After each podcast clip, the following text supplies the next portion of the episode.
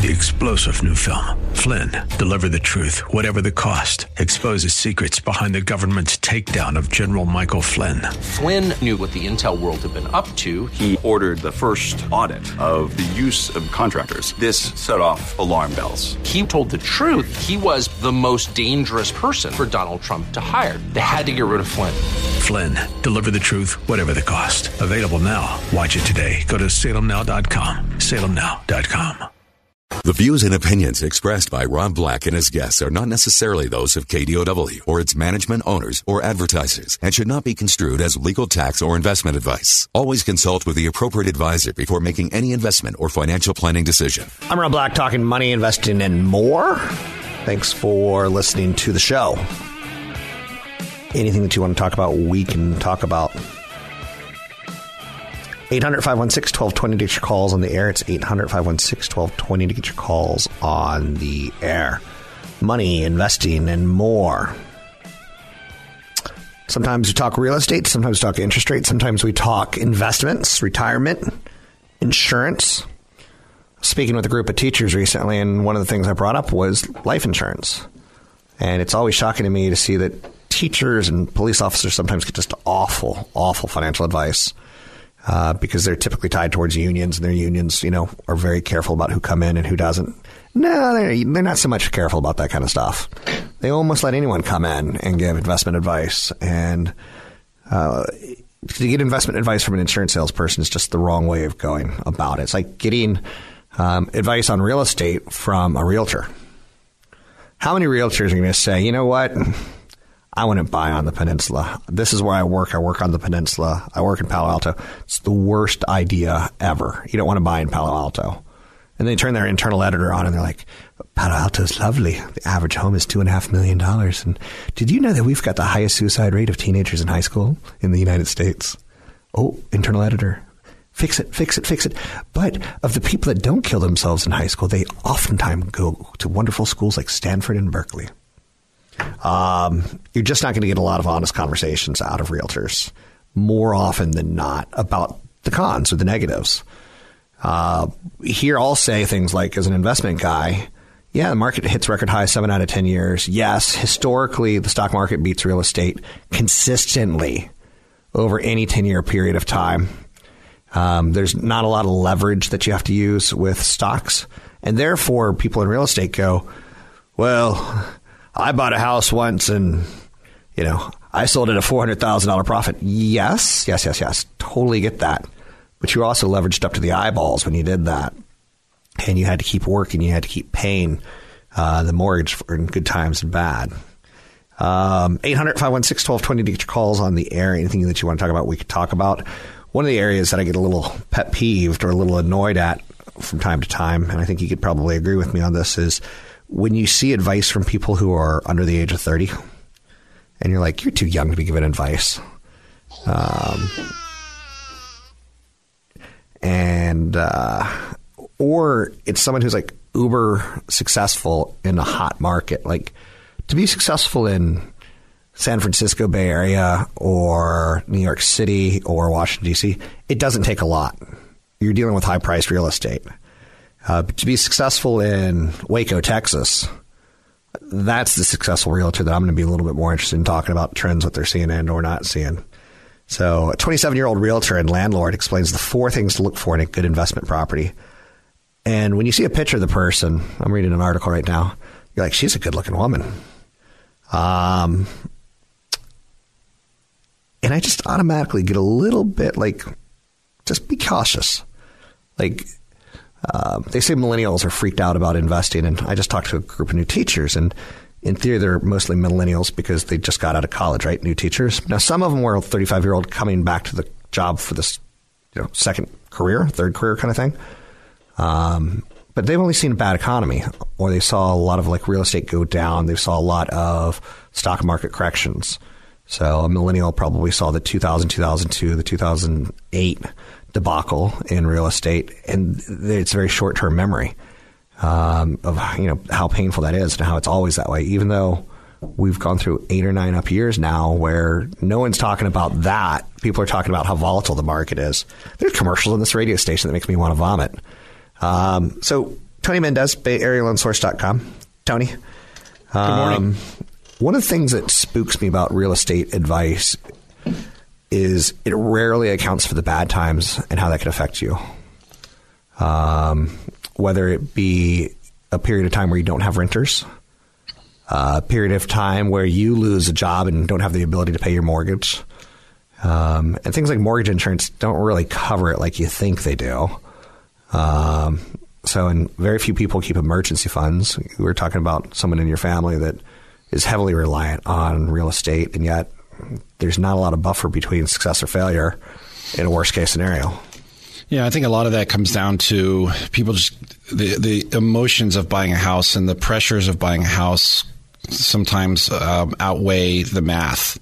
Um Uh, and I, I'm being in the mortgage side of the real estate transaction, that's pretty much what I deal with on a daily basis. And, you know, over the last five, six years with qualified mortgages from Dodd-Frank, uh, it's given us a pretty good perspective on what, what really is the qualifying limits for people as opposed to what it was like back in two thousand five, six, and seven, leading up to the crash in the real estate market where pretty much anybody could state their incomes. And stated income was a really dangerous product because uh, and, and you can see how how powerful that was back in two thousand five, six, and seven, because our home prices were relatively the same um, back then as they are today, but interest rates were two percent higher. Yet today, we have qualified mortgages, rates are lower, but yet we're still ranging around the same purchase prices. And, and, and when you calculate that whole as far as affordability, which really is the whole factor um, in in home prices and incomes, putting that all together, uh, it it, it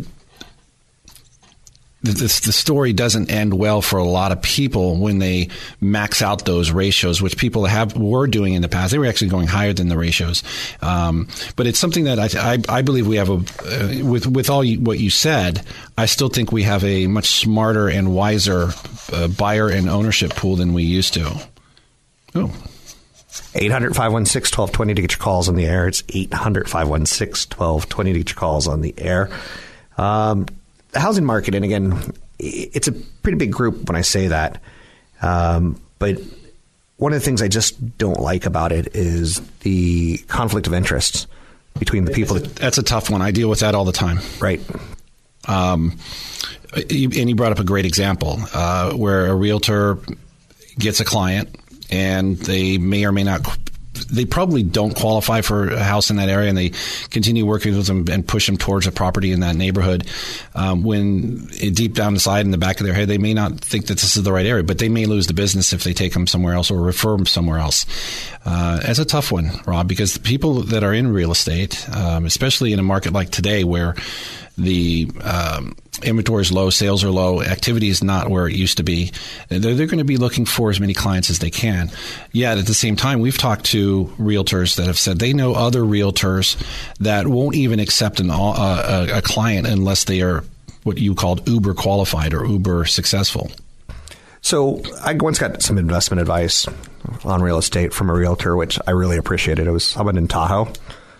And uh, I was trying to be all smart, like, you know, what will my projected rent incomes be? And, you know, what utilization rate will I have? And how many people, you know, um, trash the place or not kind of thing? And how much is property management? And she said, you know, you're kind of an amateur. She goes, every house in Tahoe is a vacation house, and they're not always going to be rented. And because of that, you're going to be paying thirty percent management fees. If you're smart, you'll pay thirty-five percent management fees and get a company that does a little bit more hustling on the marketing side for you. And like, whoa, that's a lot of money to hack up. Yeah. And she said, here's how I, you look at Tahoe. But it was a real answer. Here's how you look at Tahoe, she said. It's like buying a Picasso. You pay too much for it. You enjoy it for twenty years. You sell it to someone else twenty years later, and you probably do okay. And I'm like, okay, that's pretty honest. Yeah. So eight hundred, five one six, one two two zero to get your calls on the air. I'm Rob Black, talking all things financial, money, investing, and more. Find me online at Rob Black Show. Find Tony. He does mortgages. He's doing one for me this year. Find him at Bay Area Loan Source dot com. That's Bay Area Loan Source dot com. Want the podcast with music? Find the link to the other version of the podcast by going to Rob Black's Twitter. His handle is at Rob Black Show. Listen to Rob Black and Your Money weekday mornings, seven to nine on A M twelve twenty K D O W. Fidget spinners. Have you seen kids dying to have one? Ma'am, I want a fidget spinner. You're probably not, because they're now no longer cool to have. They cost around five bucks, and while they're said to help children with various learning or attention disorders re- relieve nervous energy, their recent turn is owed to a standard goofing around, not behavioral therapy. And teachers hate them. Principals hate them.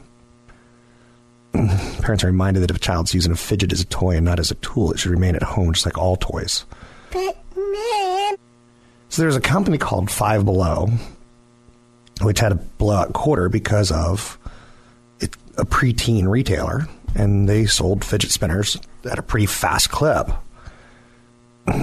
I would avoid. To me, kids are very fickle. Teenagers are very fickle. They have a lot of disposable income for sure. But um, it's like teenage girl apparel. What's in one week could be out the next, so be cautious. You're trying to look for dominant players, not trends, not, not short-term trends. Um, so I want to talk about another concept along the world of toys, right? There's a company called Electronic Arts, and I remember in sixth grade, seventh grade, coming home from school, and playing Bird versus. Johnson. No, no, it was probably tenth or eleventh grade. Bird versus. Johnson. And it was on the Commodore sixty-four. And it was made by Electronic Arts. And I would either be Larry Bird or Magic Johnson. And it wasn't a super complicated game. Uh, but it was one-on-one. And that goes back many, many, many, many, many, many, many years since I've been in tenth grade or eleventh grade. Um, Electronic Arts puts gamers in the action.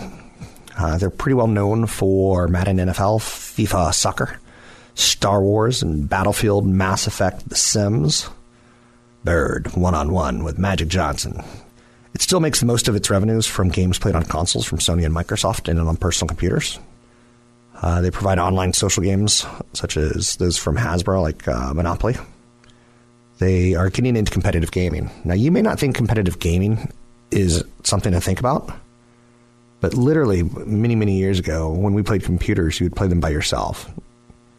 Pong, and you would play against a computer kind of thing. Then you were playing Pong against another human on a console. And then that console got onto the internet, and suddenly you were playing someone across the country and someone across the world. And then suddenly they, uh, video games like Call of Duty and Battlefield let you play sixteen people versus sixteen people, so it's thirty-two people.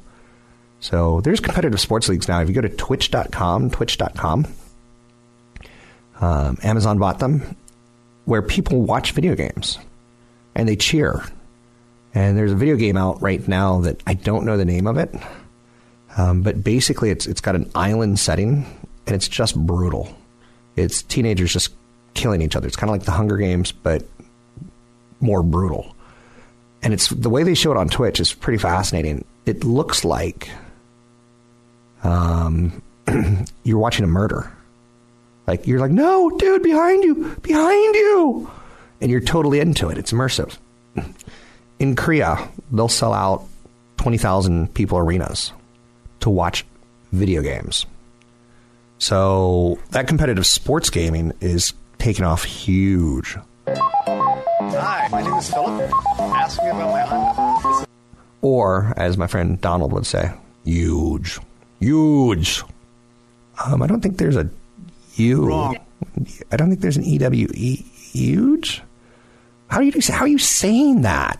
I know what's good and bad. Um, so Electronic Arts is out there, and they continue to do quite well. So I just bring that up because um, I think it, as a nation we sometimes think of something like uh, video games as childlike, right? And I don't think we should.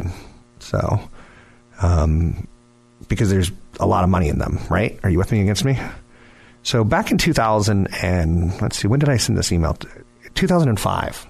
I, I used to record all my notes for my radio show.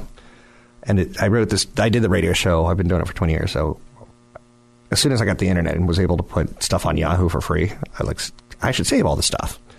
So sales of video game software for computers back in two thousand five, consoles and handheld devices reached a record seven point three billion dollars in two thousand four, a four percent increase over the prior year. Consoles were bigger than computer versus portable. Now you look at people like uh, Apple, and they're going to make over three billion dollars in twenty in twelve months on Pokemon Go because they're getting a piece of that action. Um, when you go to Apple iTunes and you get Netflix, they get a piece of that action. So it's a good business to be in, right? So these were notes from literally, what, twelve years ago? twelve and a half years ago? And I was doing a radio show and I was saying, like, video games, pay attention to sales. And if you take a look at the stock at that point in time, it was a fifteen, it was a twenty-five dollar stock, and today it's one hundred five.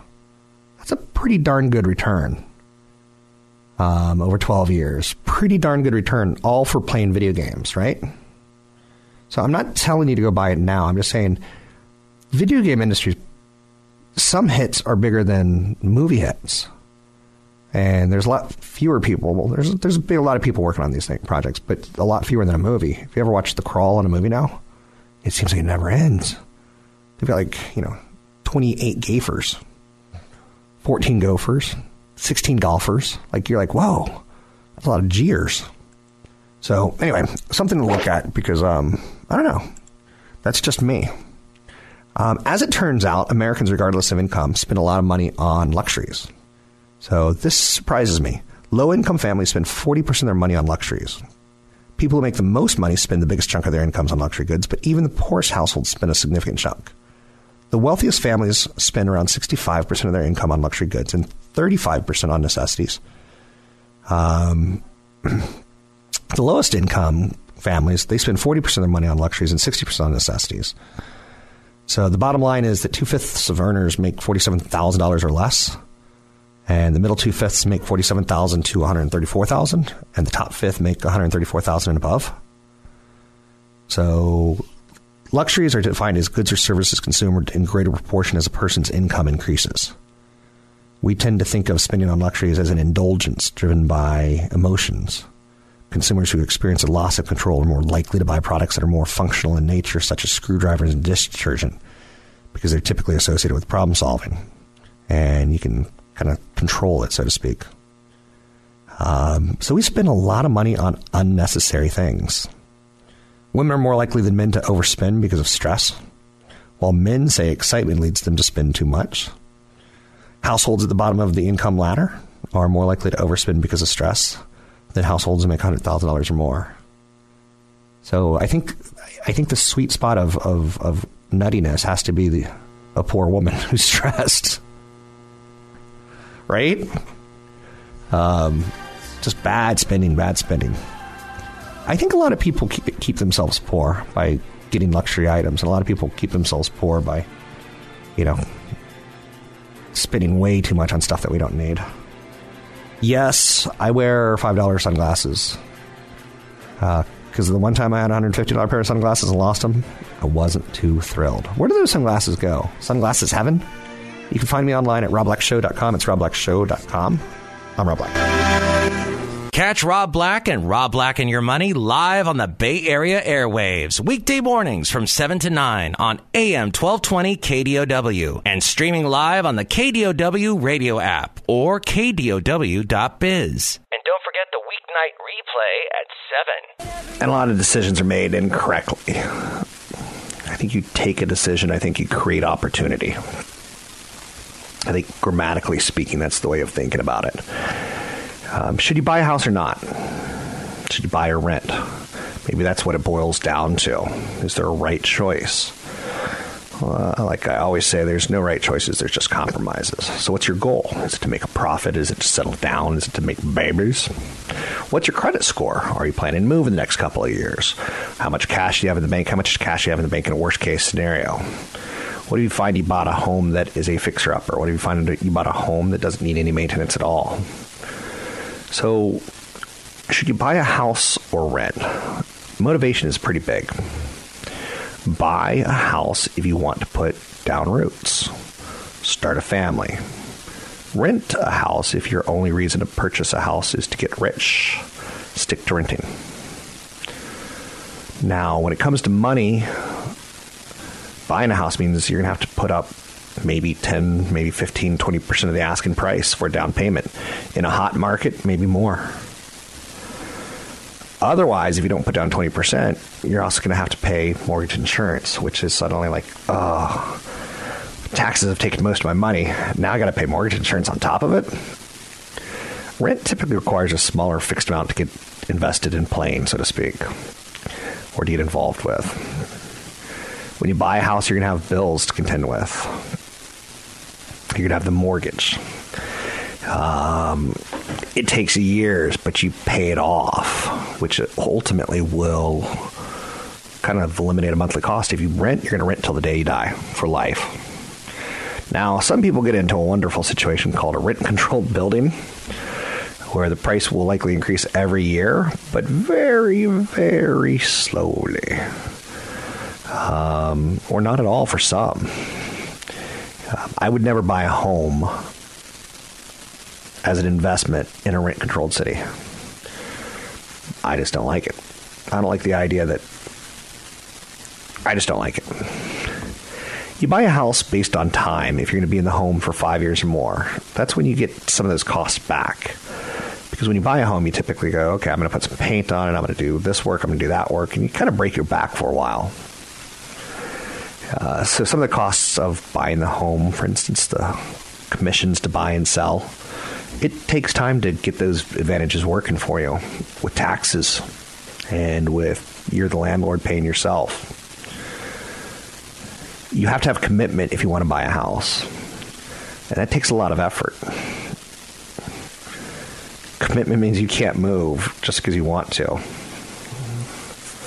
Uh, commitment to buy a house is going to suck up some time because houses sit on the market and you have to find the one that's right for you. The last time I bought a home, I looked at easily forty homes, easily. And it gets tiring. And my commitment was starting to break, starting to break. And then you finally like, one more time. I'm going to give it one more. So with rent, renting, you don't have to have that commitment. You got to stay till the lease is up, but you could also break a lease for a fee. Sometimes if you're in a rent-controlled area, that landlord's going to be like, just go. I don't want you anymore. Because they can reset the rent on someone. With With buying a home, there's the risk that the economy could slow down, you could lose your job. The home could lose value. And that freaks people out. But we've seen the reward that a lot of times homes go up in value. And that gives us some emotional, like, glee, but it also gives you some financial security. When you rent, and I've seen this happen all too often, there's a lot of risk associated with rent can spike. Uh, a spiking rent can push you, oh no, out of your where you want to live. That's a little bit on the sad side because, you know, giving you some perspective on that. Um, I know a lot of people in the Bay Area where it's so expensive. And one of my good friends just decided to move to Lafayette uh, from the San Carlos Peninsula, Palo Alto area. Uh, bigger house. Nice neighborhood, similar nice, but not as close to Stanford, but closer to work. Um, but also I know three or four families that are renting, and there's something nice about going home to grandma and grandpa's house and say, this is the house I grew up in. Uh, when you rent, there's not going to be that ability to go back. Now, the Bay Area's got renters that will rent for twelve, thirteen years. They'll rent for that whole kindergarten through twelfth grade experience. But then you're like, whoa, I just spent twenty-five percent of my working years renting. Um, so it's important that if you do do that, and oh, I met this beautiful woman the other day. And I just say that because I'm just, sometimes I, just, I get breathless. I'm like, whoa.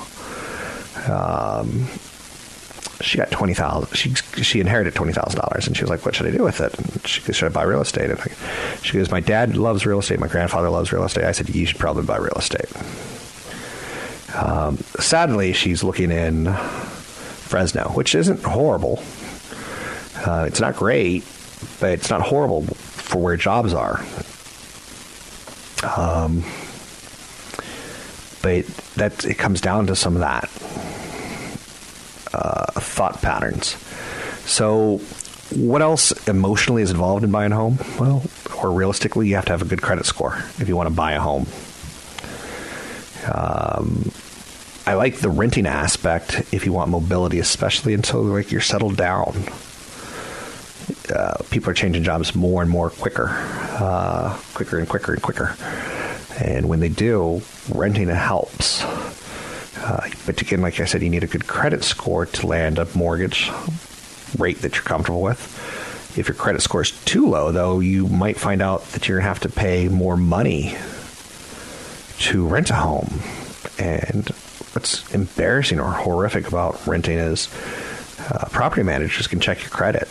And I can tell you as a property owner that, you know, the property management company said, well, we got three choices here. And, you know, this one is three kids who all are separate and work at restaurants. I'm like, oh, no, not restaurant workers, which I'm not against restaurant workers per se, but that income could be uh, flippy. And it could be, I remember being a restaurant worker in college where, like, you work until two in the morning, you sleep until eleven a.m. And it's not, to me, as a landlord, the ideal tenant. Um, closing costs on a home are expensive, two to five percent of the purchase price. And that stinks. But on the other hand, if you want to rent and the rental location is ideal and perfect, sometimes you have to pay a fee to the, the, the person involved. Um, so when you own a home, you have maintenance, repairs, and renovations. I did some work on the, the yard, the landscaping, and you can spend hundreds of dollars pretty fast. And the maintenance, you know, when the water heater goes out, I'm not calling the landlord. When the laundry goes out, I'm not calling the landlord. I'm doing it myself, right? So a lot of times management will cover the renter's maintenance costs.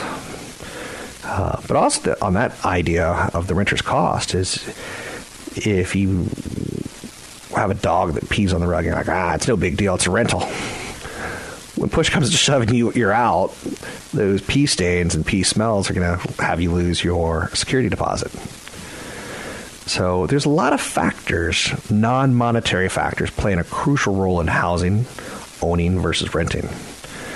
And I think anytime you move into a home, whether it's a rental or a home, it's a pretty big life change. So trying to afford a mortgage or avoid a mortgage is pretty important. And if you're planning on having a baby in the next three to five years, you may want to slow down your thought process on owning versus renting. Psychologically, people that I hear time and time again that they want to own a home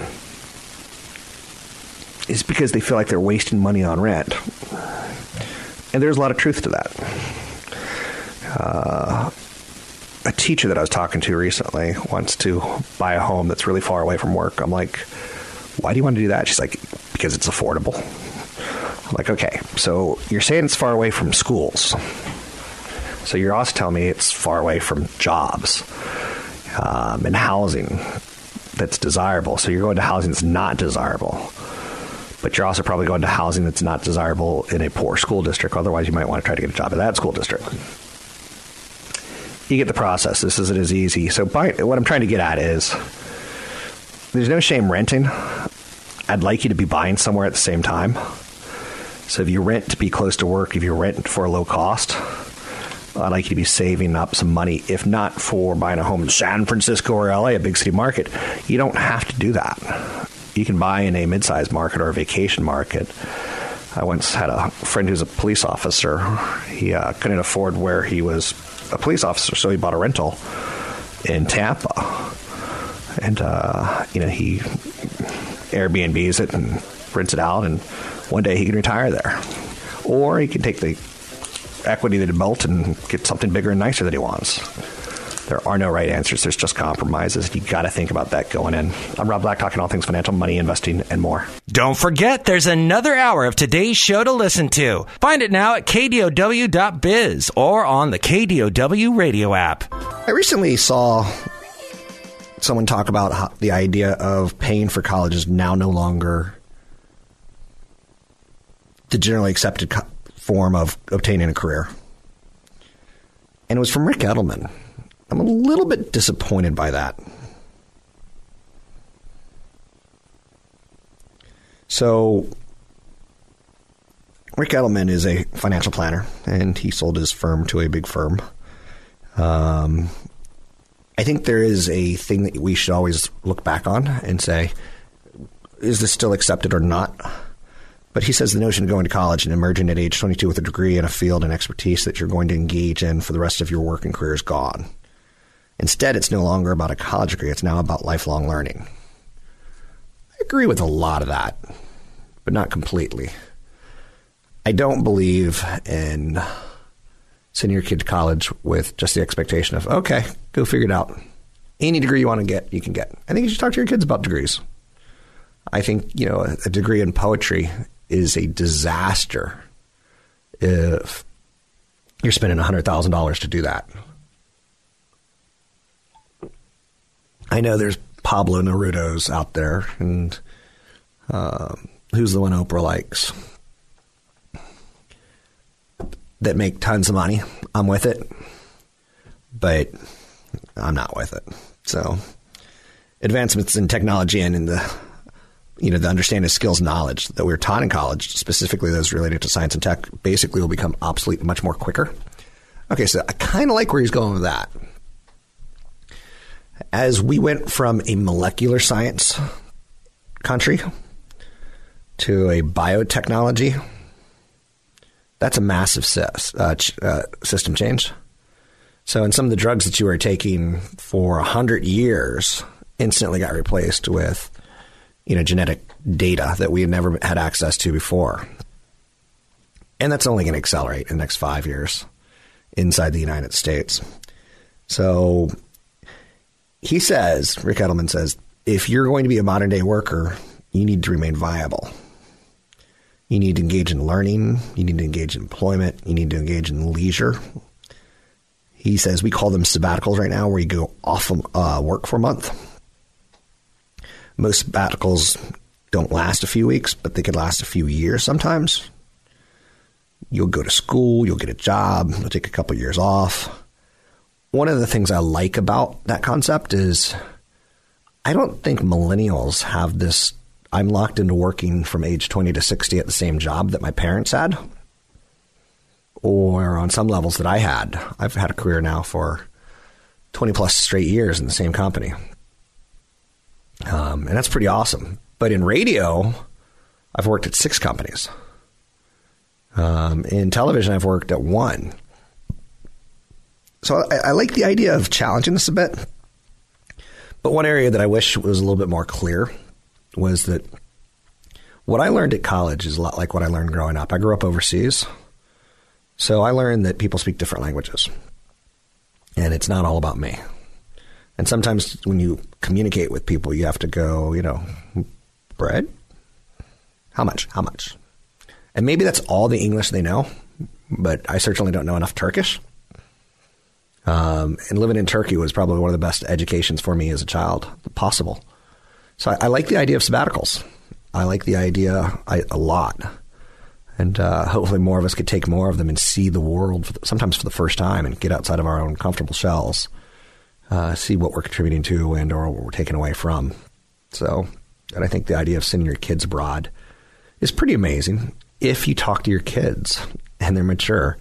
It's not about going to Europe and getting wine at age eighteen. It's about going to Europe and like experiencing another culture.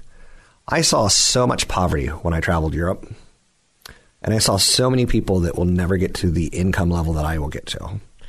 And I don't think that's super important, but I acknowledge it, and it, it gives me perspective that I've got it pretty good. I don't actually have to work in the daily grind every single day. I choose to. Um, and at some point in time, I just told the doctor, I'm going to have a massive heart attack and die.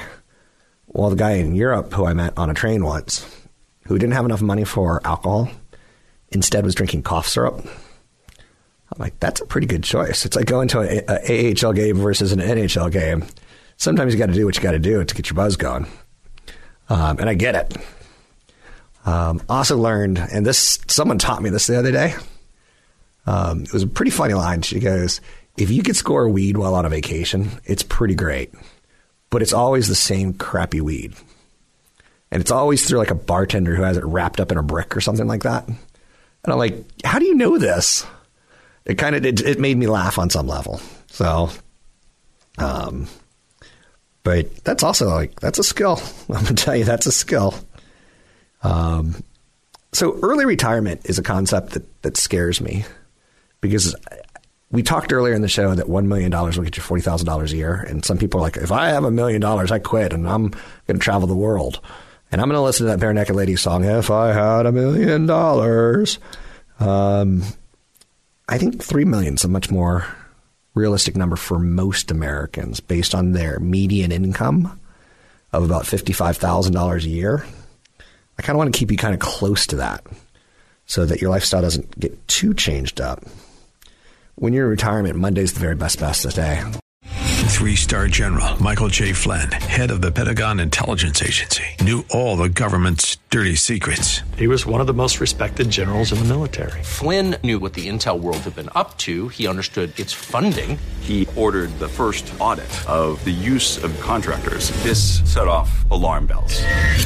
The explosive new documentary, Flynn, Deliver the Truth, Whatever the Cost, and covers the facts behind this scandal. Flynn told the truth. He was the most dangerous person for Donald Trump to hire. I find out the worst enemy that I'm going to face in my life is right here in America. They took my assessment and they wanted me to change it. And I was like, I'm not changing it. They had to get rid of Flynn. With in-depth interviews, archival footage, and never-before-seen personal records of the man behind the headlines. I just felt like I was drowning. Flynn, Deliver the Truth, Whatever the Cost. Available now. Watch it today. Go to Salem Now dot com. Salem Now dot com.